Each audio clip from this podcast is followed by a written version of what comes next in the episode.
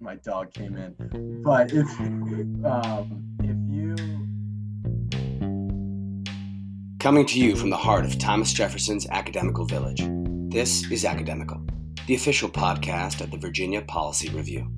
The Virginia Policy Review is an independent organization staffed by students at the Frank Batten School of Leadership and Public Policy at the University of Virginia, with a mission to publish work that will impact the wider policy debate. Ladies and gentlemen, welcome to Academical. Welcome in. My name is Sean Belowski. I'm a second year MPP student, and I'm excited about today's episode because it is on a topic that, quite frankly, I was ignorant about, especially as I was going through undergraduate. And I don't even know um, maybe if a lot of the terminology was was was available back then. But we're talking about uh, first generation college students. And I'm going to give kind of a simplified definition because there's actually multiple definitions of a first gen student, but a first generation college student is basically someone who is one of the first in their family or the first in their family to go to college. And when you think about everything that goes into the college experience and just how overwhelming it can be from being away from your family for the first time, living on your own, having to figure out the academics, having to figure out your major, having to figure out uh, the social aspect of it, and having to worry about what you're going to do afterwards and trying to find a job. And there's so much that goes into that. And if you already have an established network or built-in network of people who've gone through it beforehand, then that can that can certainly be be a leg up. And so I think there's there are some specific challenges to those who are first generation college students. And so today we're going to talk a little bit about the first gen college experience. And we're going to start off with a with a student panel. And first we're going to have Jasmine Rangel. She's the president of the Batten Latinx Network. She's going to come back on. And then we're also going to have Brian Zuluaga, who is a recent graduate of an undergraduate from UVA, and he's actually working up in DC for the Center for Public Impact. And he actually founded the Batten Latinx Network a couple years ago. And so I'm going to talk to Jasmine and Brian about their experiences. And then Jasmine and I had a chance to catch up with Irene Cruz, and Irene Cruz actually works with a program out in the San Francisco Bay Area called Summer Search. And Summer Search basically provides a lot of support services for uh, for students who a lot of them are first first generation college students and helping them navigate that world and and kind of being that support system for them. And so we had a great conversation with Irene. So let's uh, without further ado, let's get to it and let's talk with Brian and Jasmine. So Jasmine, the the term first generation college student, um, what kind of comes to your mind when that term is used? And I'm curious, has the, the the meaning or implications evolved as you've progressed through the higher education system?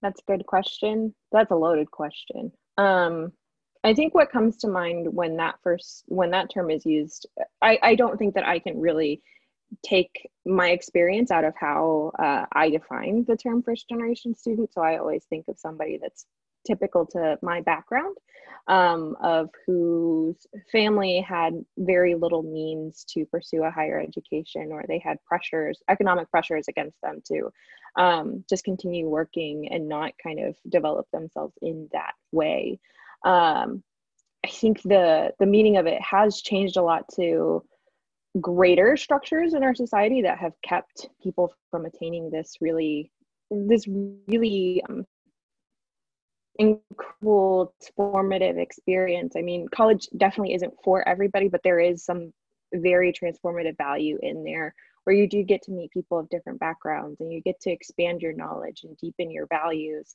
Uh, and so i think while i've progressed through the higher education system i've realized that first generation students come in very different um, backgrounds and they come in very different uh, ages. Uh, my mother technically now is a first generation student, I guess, um, because her parents never finished school or even went to school and now she she got her GED and she's working on her associates. And so uh, I think it's it's just changed. It's it's all very situational. Um, Brian do you have anything that you would probably add to that or yeah, I mean, I totally agree. I think there's so much diversity within the community of first generation college students.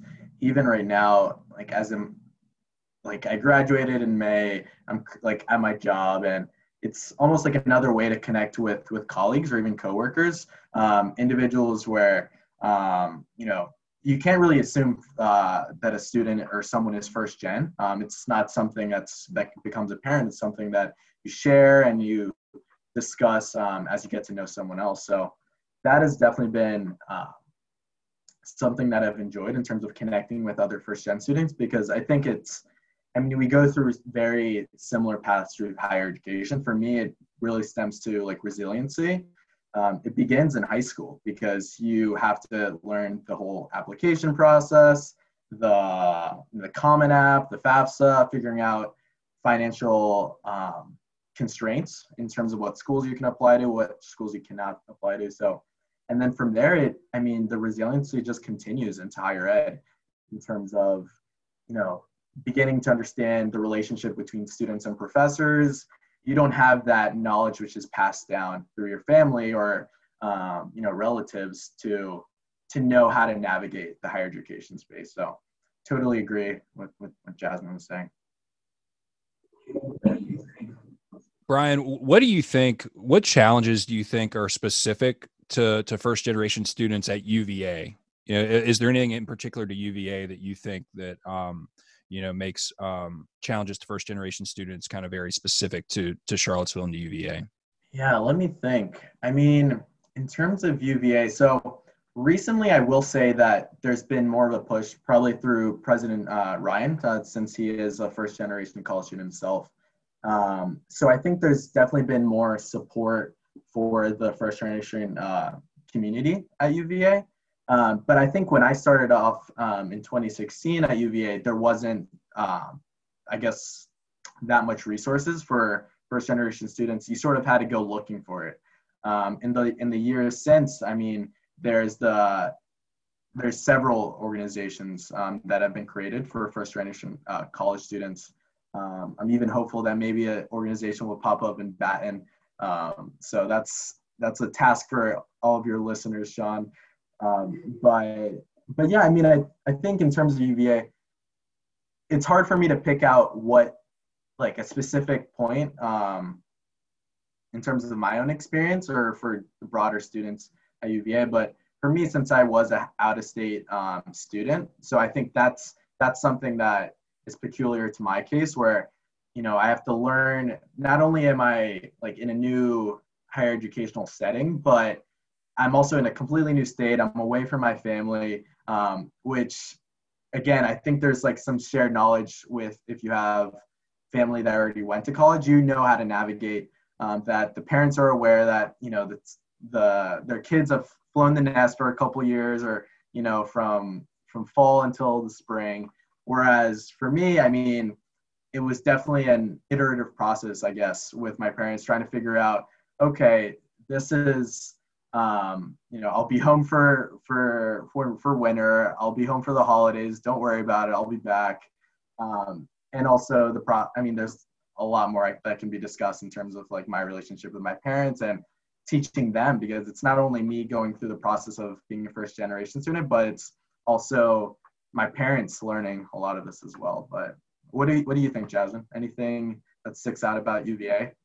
Well, UVA in general, I think I have a different experience from it, right? Being a graduate student, um, which I think we'll get to later. But when I went to undergrad, there were a lot of support mechanisms there for me because one, it was a really small school. There were only 1,200 of us. And I was also in a program that was specifically dedicated to support first generation students with um, like weekly programming on professional development, building up your resume, networking, um, public speaking, and and there was also a lot of other fun stuff on social justice and uh, racial equity, which um, really helped me make sense of my path, my my place in the larger system. Um, but within that, I also see, um, and Brian, I'd love for you to kind of let me know if you see this too.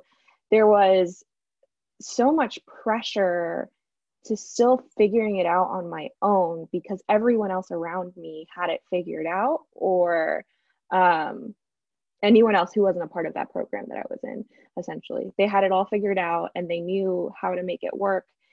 And it was really hard for me to ask for help because of everyone else around me just um, knowing that. And so I want to know do you think the the very kind of elitist community of UVA makes it much more daunting for first generation students to get the support that they need. Yeah, I mean, I think that's a great question. I think it definitely adds to it, like for sure. Um, in terms of, I mean, what's what's that effect called where you you're in a in a setting? Jasmine, help me out here. What's what's it called? It's um, are you thinking imposter syndrome? Yes, imposter syndrome. Um, like that exists. um, I mean, and it's also something that I think exists, or for me at least, like sort of carries on to work in some ways. But at UVA, I mean, I mean, yeah, you have uh, definitely in a elite. You have an elite school. You have students that may have legacy backgrounds. Um, so it's definitely really competitive, and I think it only increases at Batten as well because you know you enter a program which is highly competitive. So naturally you'll have really amazing students in your cohorts. So you're really challenged to, you know, do your best in classes. And, you know, by nature of UVA and the, the culture of students of being leaders and, um, you know, leading organizations and student-led governance, that's just like a nature of UVA where you sort of feel like you have to contribute to that as well to some extent. Um, so yeah, no, I think it's there's definitely a competitiveness that is an aspect, I think, and it, um, yeah, definitely is an aspect of being a first gen student.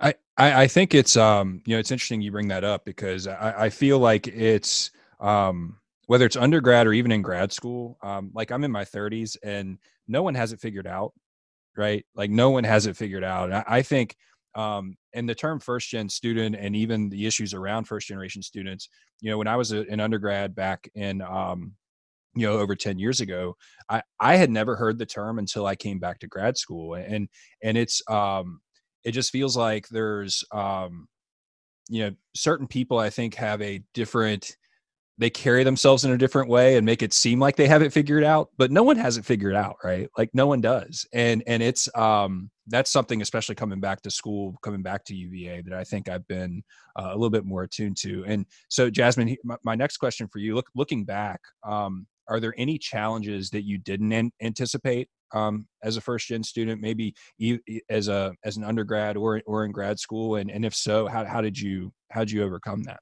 yeah i I didn't anticipate, and I think it's just because of the way that I was raised and the way that I was just conscious of my background and ways to leverage it. But I never, I never anticipated having to be, having to explain my background so much, um, and how it informs the way that I look at the world or the way that I see um, policy or the way that I even see um, like politics. I, I I have never been in that space where I needed to not only explain that but also defend it on why it's why it's important. Um, and it's exhausting. Uh, that part is really exhausting. I mean, we we have several conversations in class, and it's it's also the nature of my identity being first generation, low income, woman of color, there are so many levels to it where I feel like people want to learn from me, but there's so much emotional taxation that goes into feeling like I need to educate others on what it's like to be me or what it's like to be from my background. Um, so I don't anticipate any of that. Uh, sometimes it's it's a it's a torch that I feel uh, honored to carry, but it's an exhausting uh, one for sure. And I think that uh, the way that some of my friends and I who currently still work to support first generation students in the um, in the organization that I used to work for are now contemplating how how cost benefit how effective is it to put students in predominantly white institutions very affluent institutions when where they're going to have to carry so much of that labor for their classmates their professors um, staff members as being the only students of marginalized backgrounds. Um, and so I think that that's just something we all have to be conscious of while we're um, engaging in work and just kind of regular conversations with students. But yeah, that's that's something that I didn't anticipate. Brian, I don't know if you have any other um, unexpected challenges? Yeah. Yeah. So I'll start off with I think a lot of that resonates with me, Jasmine, in terms of like carrying my torch and having my elevator pitch like at the ready, right? Like first gen student or, or FGLI, uh, first gen low income, out of state, um, Hispanic, uh, Latino. So like you always have to have that elevator pitch ready um, at UVA. And, but I also think as exhausting as it is sometimes like sharing um, all of that, I think it's important because through sharing my identity, my lived experiences, that connects you to other people, um, which I found to be like when I was back at UVA, I started creating, um, you know, mentoring relationships with first years, second years, and that wouldn't have happened if I didn't share, um, you know, my experiences as a first gen student, as a Latino student at UVA. So, so I think it's it really is crucial. Um, and I think in addition to mentorship, or or on the topic of mentorship, that's something that I didn't anticipate being such an important role once I came to UVA. I think I came from the mindset, um, and I don't know if maybe this is a general theme for first gen students, but being very individualistic, like I can do it by myself. Um, I mean, that was my perspective in high school where, I mean, I didn't really get any like tutoring services whatsoever for the SAT, ACT.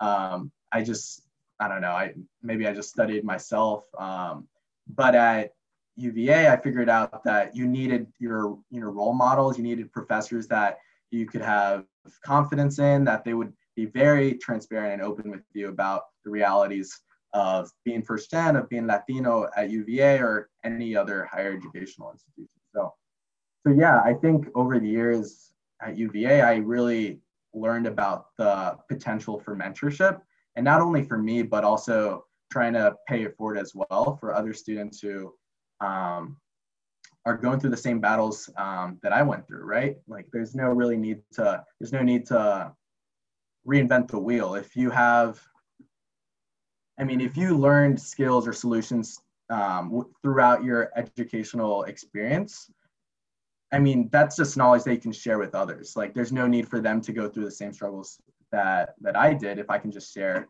um, you know my lived experience and that's something that I still try to do and keep in touch with other UVA undergrads uh, um, that had a lot of the questions that I did. Brian, that actually touches on you know kind of my next question and, and it was just going to be what support structures do you think are most helpful for for first generation students yeah i mean so i sort of narrowed down i think into the different buckets, right? So I think of like financial resources, which are huge, right? Um, for for me at least, like that was a huge determinant of if I were to come to UVA. Um, and UVA has a great uh, need-based aid program. Um, so access UVA was very helpful for me because um, for me, and I think for a lot of other first-gen students, it's a huge mystery, right? Like financial um, process of matriculating into higher ed or into college. Um, so I was always pushed away from applying to out of state schools, or, or maybe I didn't really think about it. I, I was thinking about staying in state in Pennsylvania because of the lower in state prices. But I mean, over the years, I've learned, and um, the process has become like demystified in a way where you, you could apply to out of state schools and it's possible for you to get even more funding than you stay in state um, which is something that you learn again through through mentorship, through experiences with with others, and so so that's the one bucket. I think financial resources for first gen students, be it scholarships or um, once they enter school. I mean, book scholarships are crucial. Um, other services that may just create stronger social capital between students um, creating those settings where it could be like a dinner or uh, a, I mean, like a, a get together with faculty who might also be first gen students. I think that's huge because um, I think through social capital, you really get your, your feet grounded at, at college. Um, but yeah, I think those are resources and support mechanisms that I found to be really helpful. Jasmine, as, as it relates to to being a first generation student, you know, how, how has your second experience now in higher education in grad school, how has it differed from your from your first experience in undergrad? It's been a lot harder. Um, I think the first impossible attainment, and it sounds impossible. Um, it felt impossible at the time, like being a high school student, looking at what my choices were for possibly going to go get um, a bachelor's degree. Um, but having having had that under my belt, graduate school felt like a much higher and much more distanced um, goal for me to reach, um, and it felt just all the more unattainable. I mean, out of my giant family of over a hundred people, only one or two other of us have our master's degree.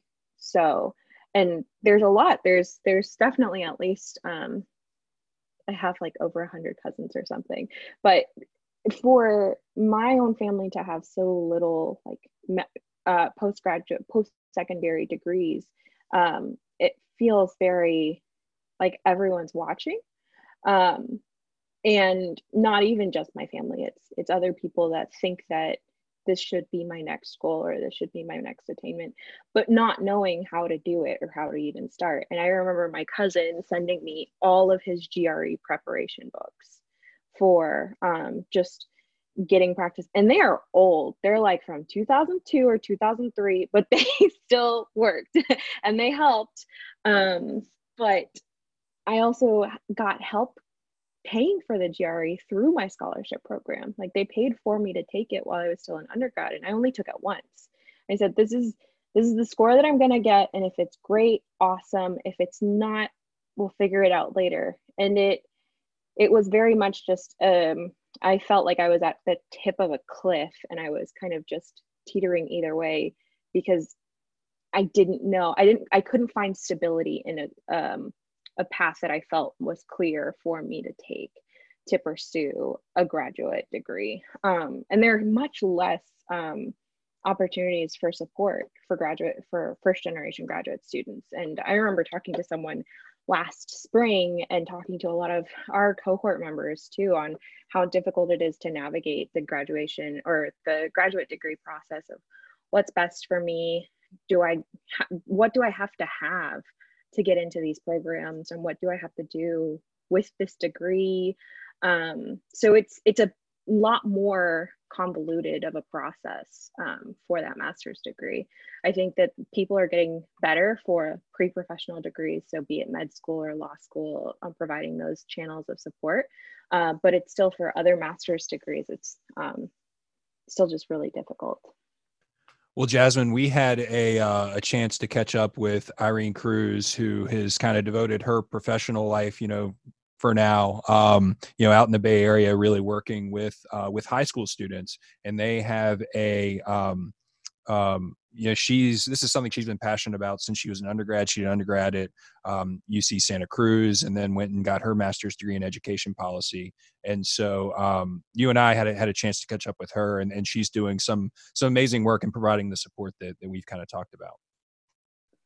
Yeah no she really is. And i i just hope that uh, we can continue to figure out what those support mechanisms are and make sure that higher education isn't something that's only available to people with the most money or the most power, that it is something that's equitably distributed through opportunities. Um, so, especially now, I think higher education um, has seen a has their world been rocked in terms of the policy space or just uh, higher education as a field. And so I'm hoping that it goes in a much more um, equitable direction.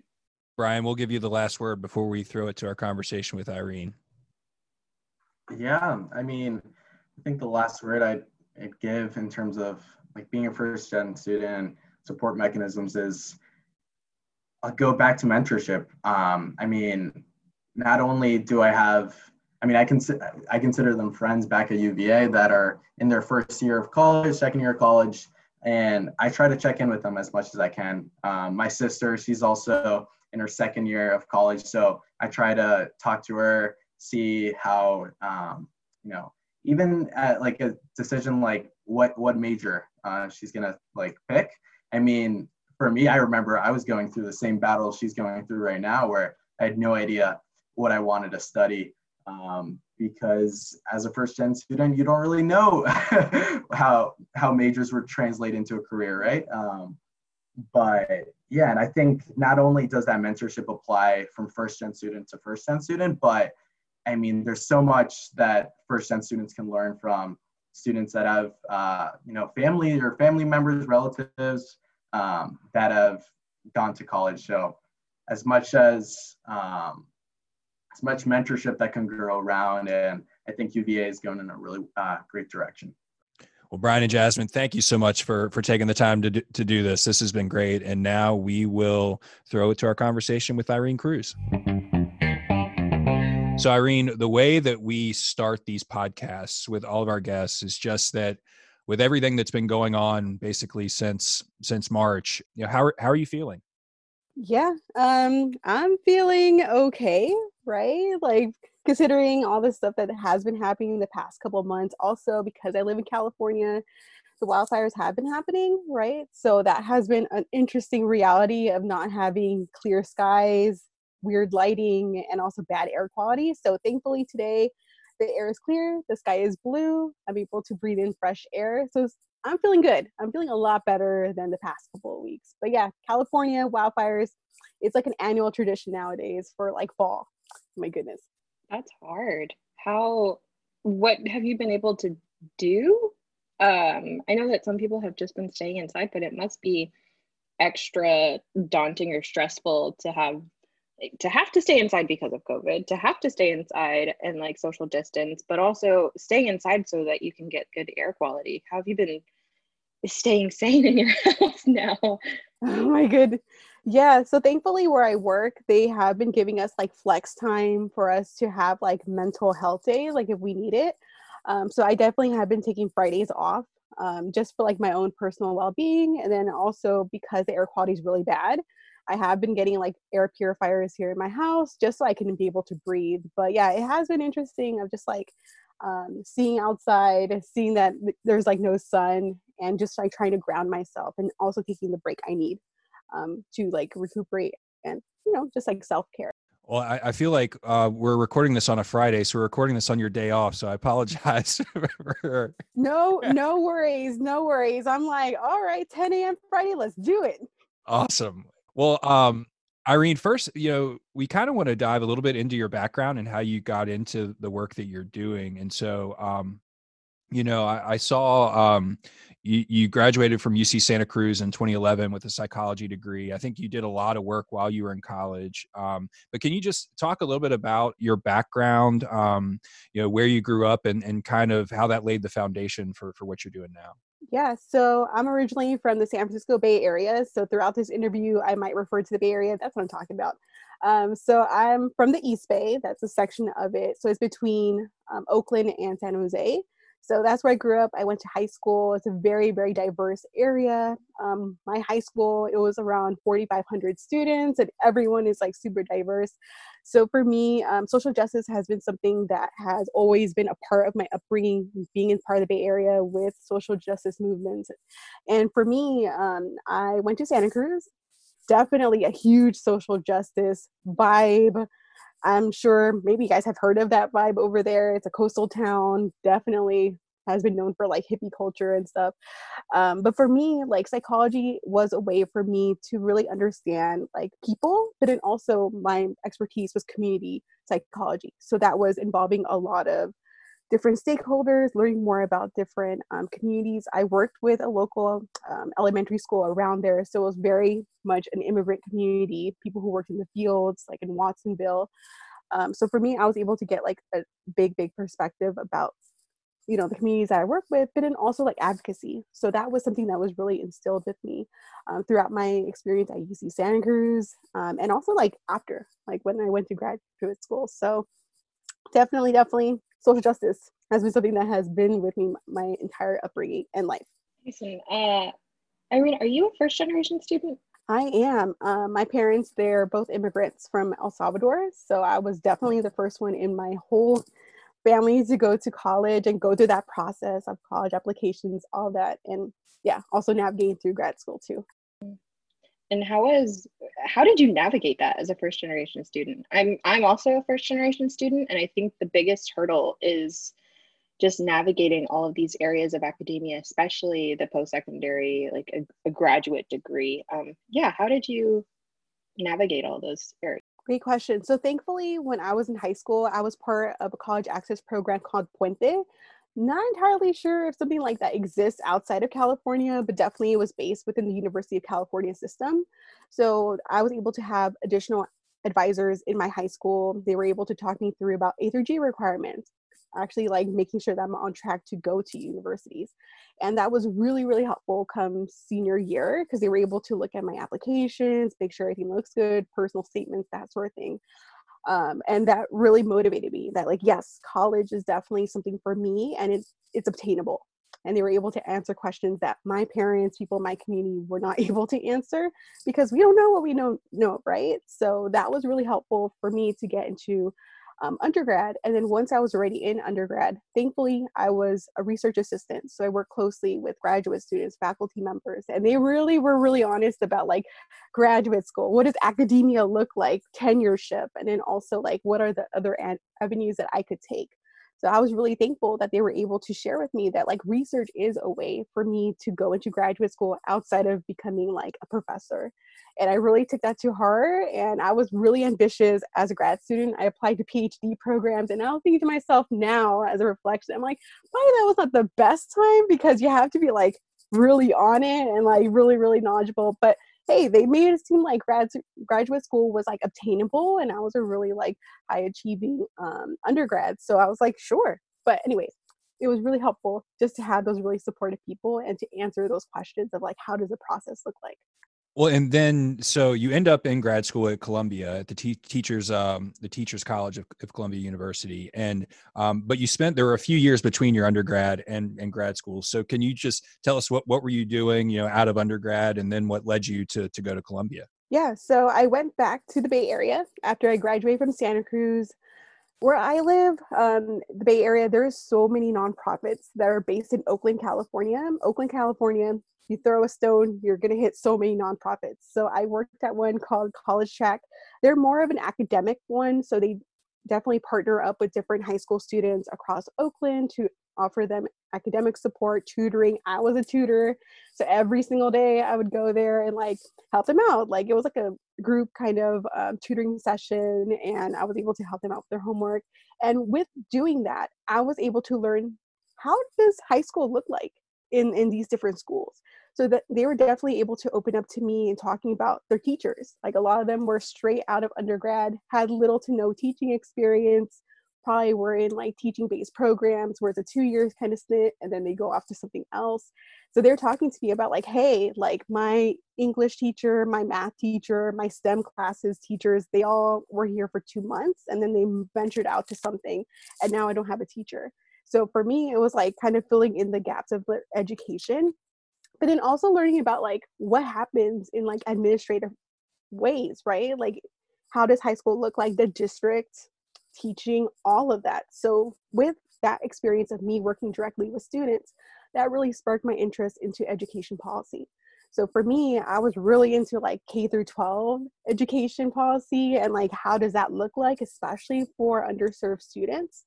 And with that drive, then I ventured and looked to education policy master's programs. And definitely Teachers College Columbia was in top of my list because they have such a wide array of different education policies that one can take. So I joined in, I did K through 12.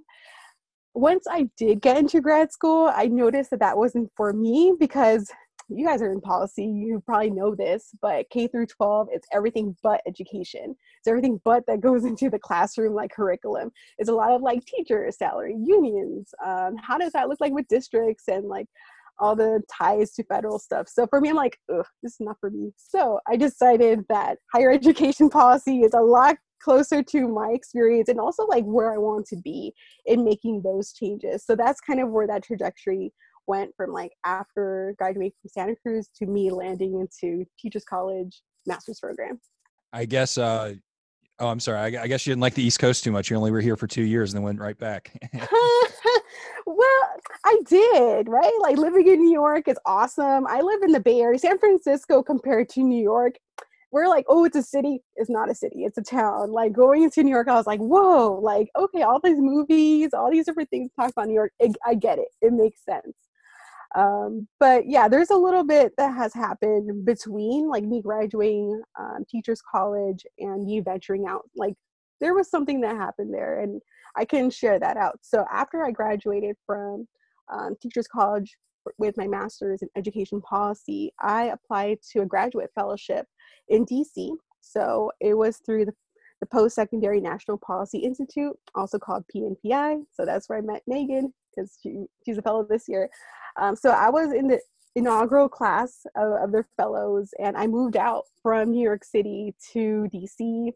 Got a U-Haul truck, put all the stuff in my apartment, made the trip down there, and thankfully PNPI they did offer me housing for the summer.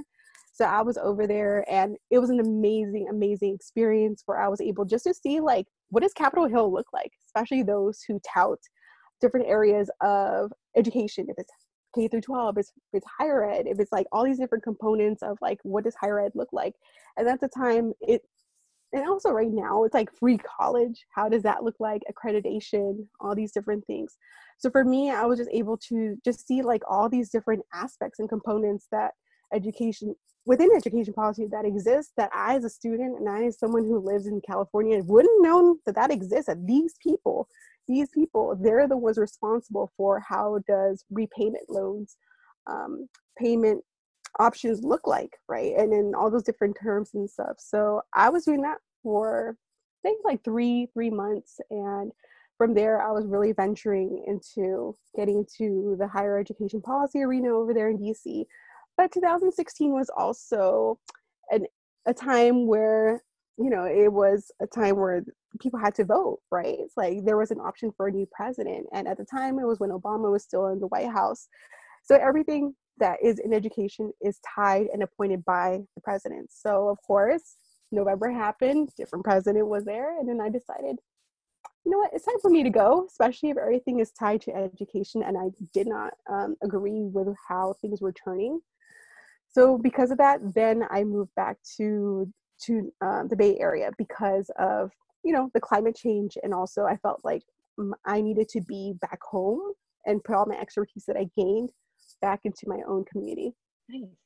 That's awesome. Um, could you tell us a little bit then about how you were brought to summer search? I think that um, the work from what the research that we've done about summer search it looks like it's very much in tune to your background and a lot of the work that you did as an undergraduate student but also i think that now you have a lot more knowledge behind some of the structures that you are all um, doing, but we'd love to hear about the work that you do there and just the work of the organization a little bit more.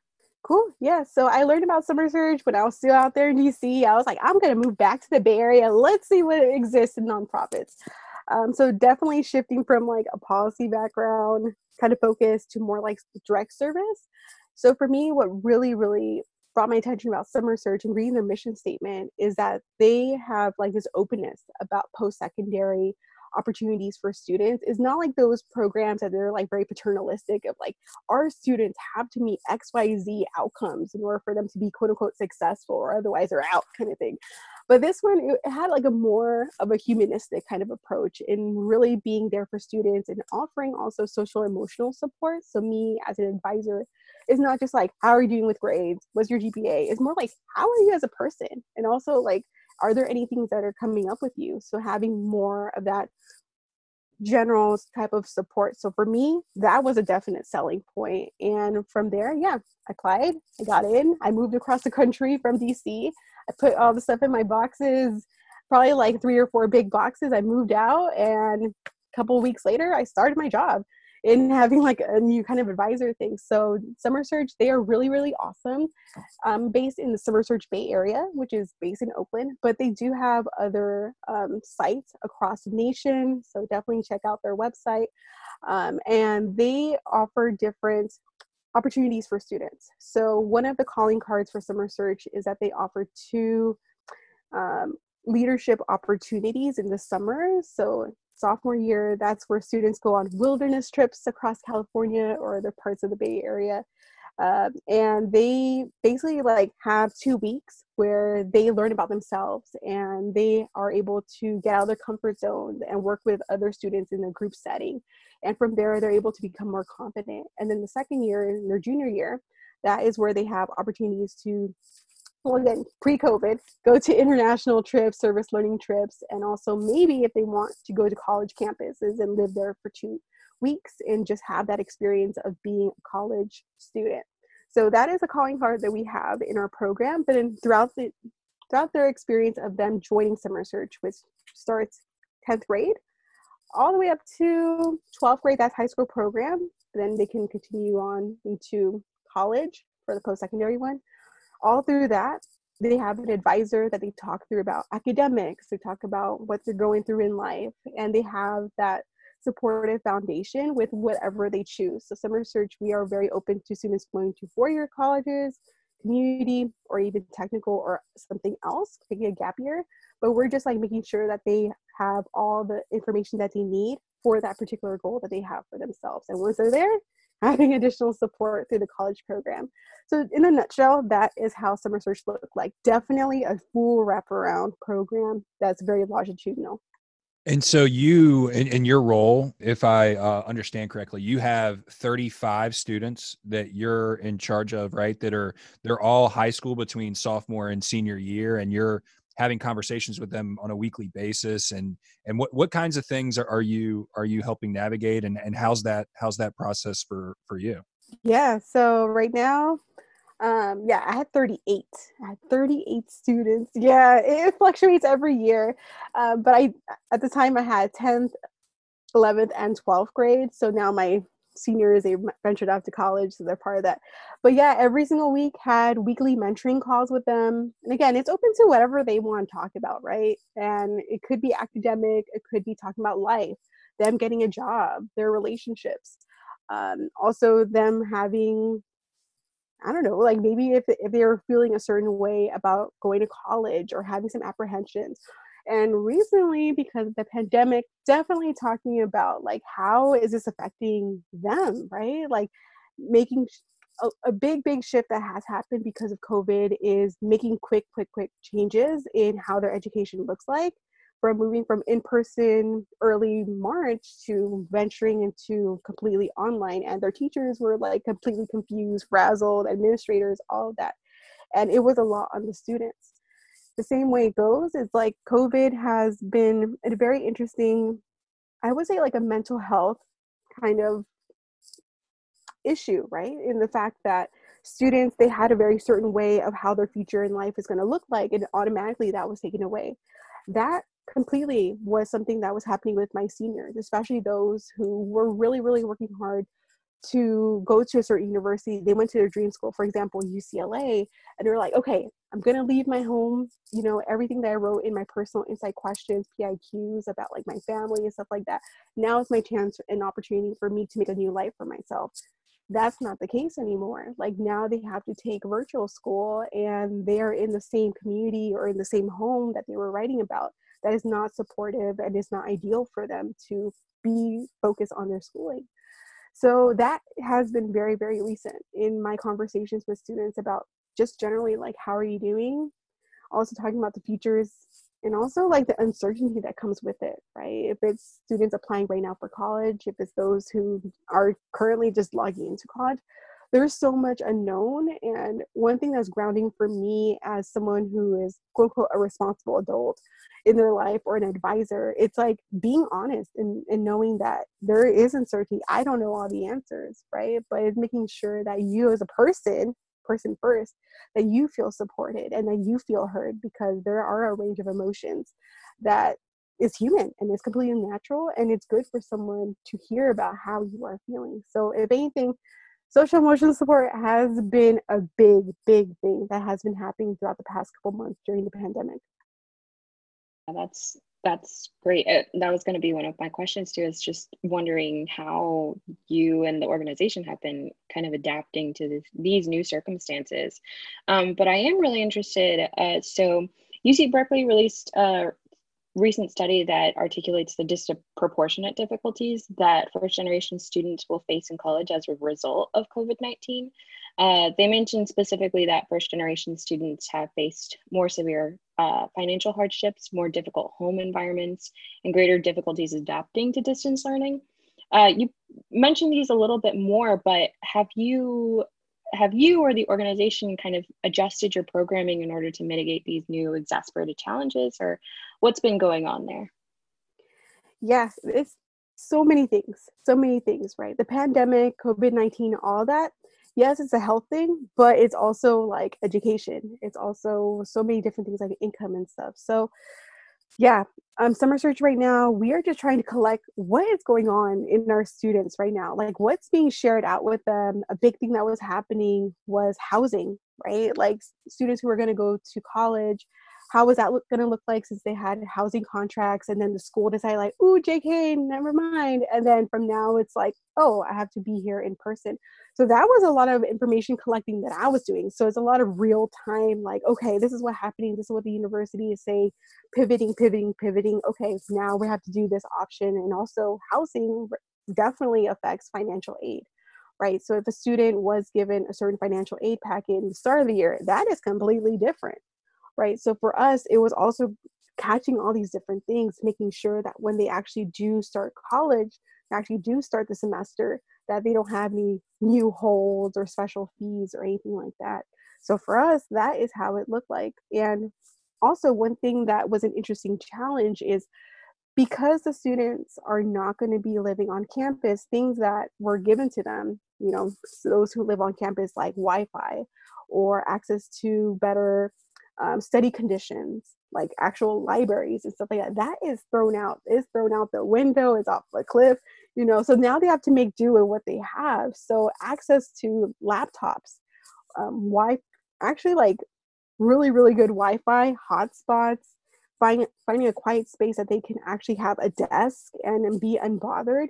These are new things that we're trying to mitigate, like the new learning experiences for students and making do with what they have and for me it's really unfortunate because the students have worked so hard and, and they really had their heart set into having a certain life right in the future for them to start their their new like academic venture but this is not the case right? So it's also making sure that we as advisors that we also listen to their frustrations their fears and also listening to like is a four-year degree something that they would like to do you know and that is also something that i have been hearing too it's like because they're doing virtual school and because community colleges are also doing virtual school they look at the financial aid that they were given and they're like dang i still have a gap of $4000 it might be more cost benefit for me to do community college and then walking through like okay if you choose this option this is what it's going to look like. You do need to retransfer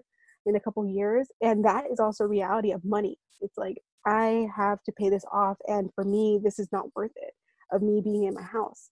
And that's also another reality that we're hearing as advisors for both high school program and also college ones. So it's very, very interesting in just how this is panning out. um, so then it is interesting uh, how you mentioned how everything is panning out. And I think as you as a education professional as an education policy professional too um, how do you anticipate all of this kind of reshaping our higher education as we know it? Yeah that is a good good question.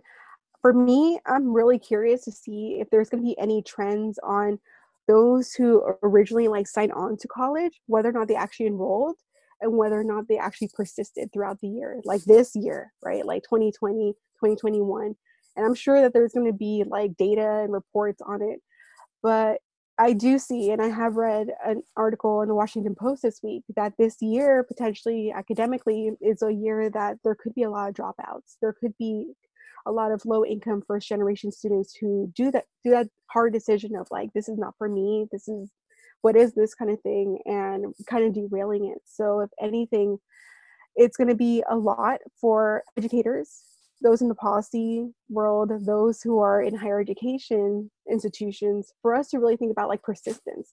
What will that mean? I know that people have been writing about that forever, right? Of like, this has to be done in order for first gen students and these wraparounds of personalities things. But now it's like, okay, yes, and there's a new reality that everything is virtual, you know, and how would you offer these supports if everything is virtual and you have to log into a Zoom call?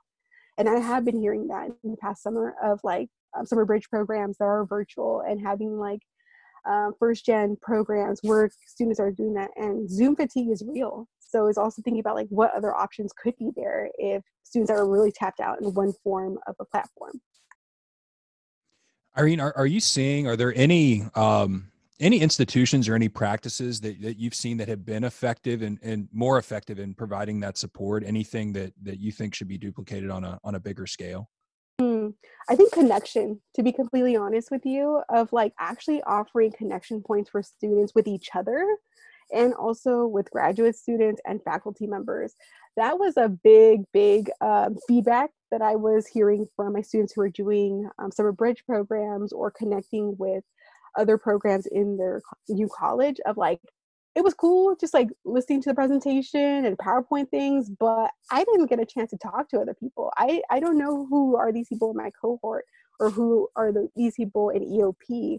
So I think it would be important also for facilitators to kind of think back and be like, okay, we're talking at the students, we're giving them resources, but we're not allowing them that experience of college, right? For them to actually get to know those around them. So I don't have the answer of how that's going to look like remotely, but if that can be something that institutions offer, that would be a great point just for them to build a sense of community that, like, yeah, I'm part of this school and I know who these people are. And by doing that, like, I want to continue being here and being invested in this school. I, I think something that um, you know when i went through undergrad i didn't have the language for it but it was something that i think i was i was lacking and I, am not a, a, first gen student uh, my parents um, i have uh, family members who went to college but um, i was lacking in the kind of the social capital aspect and i'm curious you know how um, that was a very steep learning curve i know uh, for me and you know in times of covid virtually like how how's that playing out? And and how how are you advising students you know for for that part when when everything's over zoom yeah, so that's interesting. Normally, um, in summer search, we do a lot of in-person advising. We actually go to my students. They're based in San Jose. That is around 45 minutes from the office. So if anything, I would be going down there to San Jose, going to the schools and meeting with them. But because of COVID, everything has been like over Zoom. Also, highly recommend Google Meet. That is an excellent platform because they don't have that weird time limit. Uh, been doing that a lot, and honestly, because of like the scope and the this geography of where my students are, it is actually more efficient for me to just like do like a Google Meet thing and be like, hey, now I can see you and I don't have to drive all the way to San Jose kind of thing. But yeah, that is one thing that we are offering for our groups for advising college workshops that we're going to be hosting very soon. It's all going to be digital. So I'm really curious if that is like a platform that students really engage on and they're like, yeah, this is great. Or they're like, ugh, another Zoom call. I'm already having this with my school and my teachers. Like, I don't want to do it. So I'm, again, curious how to like get students engagement, but it does seem like Zoom virtual stuff is something that's very much needed and will still continue in the pandemic.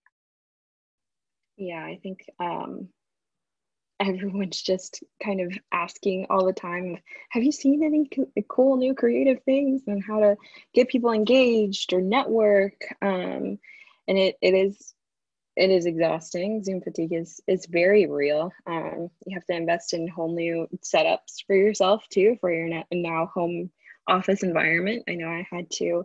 Um, but i think i mean we want to transition to a, a couple of bigger questions about just uh, first generation support, the work that you do and its intersection with social justice.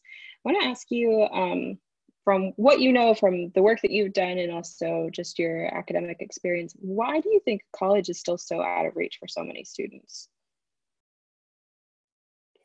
Yeah, definitely. Um, one of the things I have been hearing a little bit more in working with students closely is students they already know about college. They already have advisors at their school who give them advice of like, okay, these are different ventures and stuff. But once they actually do get the financial aid award letters from school, that in of itself is a deterrent for a lot of students because they know it's like, okay, cool, the school has given me this amount of money, I get Pell Grants, all these different things, but there still is a gap, right? So a huge, huge thing I have been seeing is money, how to pay it off. What does that look like for me? How do I cover that gap? And a lot of times, a lot of conversations I have about covering those gaps, students are very adverse to having loans. Loans is something that they have heard from someone around the family, and they're like, I took a college loan and I never paid it back, or it, it didn't work out for me, or, or I dropped out or something. And because of that, then they're like, okay, I don't want to do college. Like, college for me is scary. It's very, very expensive, and money is always going to be a huge, huge deterrent.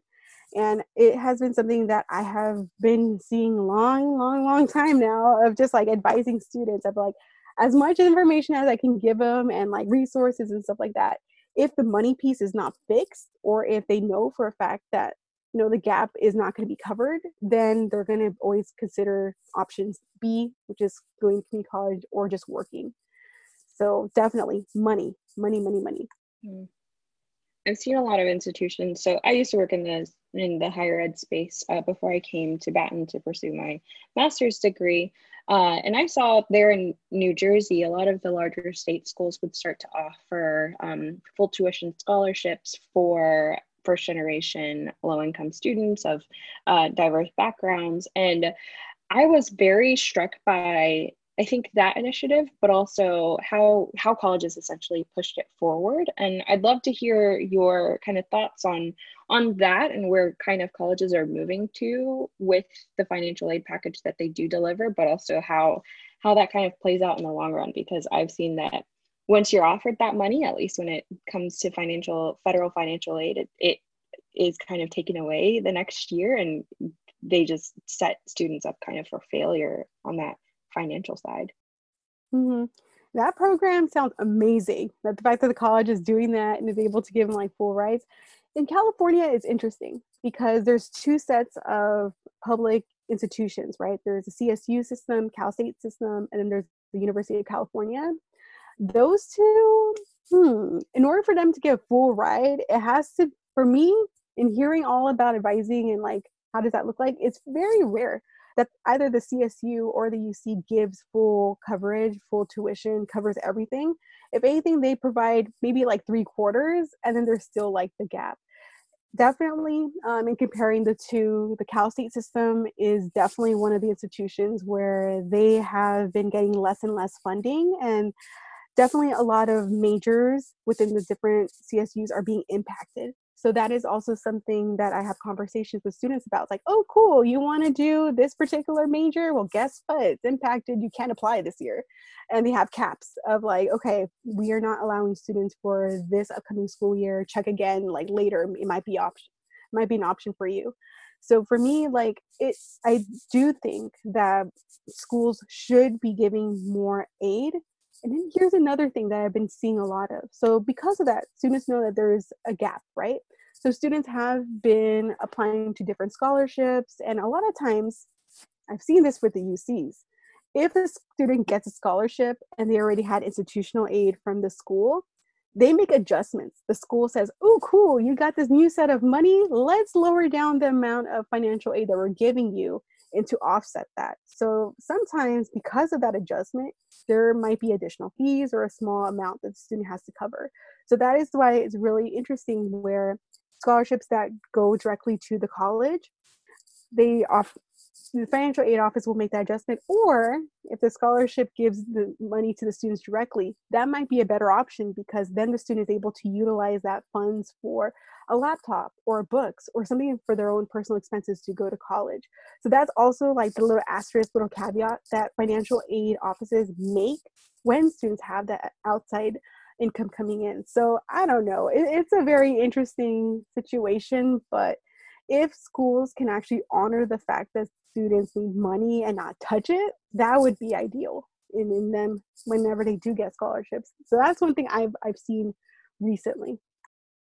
so you, you mentioned um, you know you were a first gen student and i'm curious as you kind of think back to your undergraduate experience and kind of the support that you received um, you know have you seen that the support for first gen students you know how have you seen that evolve how, how have you seen that um, improve get better if not how is it how is it um, how's it lacking definitely if I compare my experiences and what were available for me back then and now, definitely a lot more college access programs that exist at the high schools. Also, I've been hearing of college, access programs that start as early as ninth grade, even eighth grade, and offering that support and having partnership um, high schools come in and they have advising and stuff like that. So I do think that yeah, there is a lot of intentional programming that is happening right now in making sure that the inequities are being addressed and resources are being allocated. But there are still going to be the ongoing gaps, right? So that is also, we see it year after year in college admissions, like those who are admitted to certain more selective institutions, that the percentages of those who are first gen or Black or Latino, it still exists, right? So I do think that if education policy is something that we look at and we try to actually make changes to, then structural stuff that currently exists needs to be addressed and needs to be changed as well, right? It cannot just be at the backs of college access programs and then trying to figure out how to change the world if once the student already graduates from from high school, then there's like clear, clear gatekeeping, clear barriers, things that exist that will prevent them, no matter how quote unquote high achieving they are or all the access that they have, that if these structures still exist, then you know they're still going to have those roadblocks later on. So I, I do think yes for college for college access programs, yes, definitely a lot more funding now, a lot better programming, and also the research to back it up. Yeah, I agree. I, I wish that I had those college access programs. It would have saved me and my family a lot of headaches and um, Google and questions. Um, yeah, no, I, I agree. And I'm, I'm glad that we do have those um, me- mechanisms and structures in place for our um, emerging first generation students. Uh, but I think I mean, I would love to hear a little bit more about your social justice approach to the work that you do. It's very clear in a lot of the um, things that you've told us already that social justice is like a key tenant of yours when like with your work, with how you communicate about it. Uh, can you tell us a little bit about how you embrace this approach and how you see social justice intersecting with um, access to higher education? Yeah, so for me, education is definitely tied to social justice, right? Access to higher education is a form of social justice, especially for underrepresented communities, especially for people like me, for Latino people who have been systematically kept out of these spaces. In order for us, and I'm including myself in this, in order for us to make the changes in the world, the inequities that we see, all these things that we're like, ooh, that that needs to be changed. Education is part of that, right?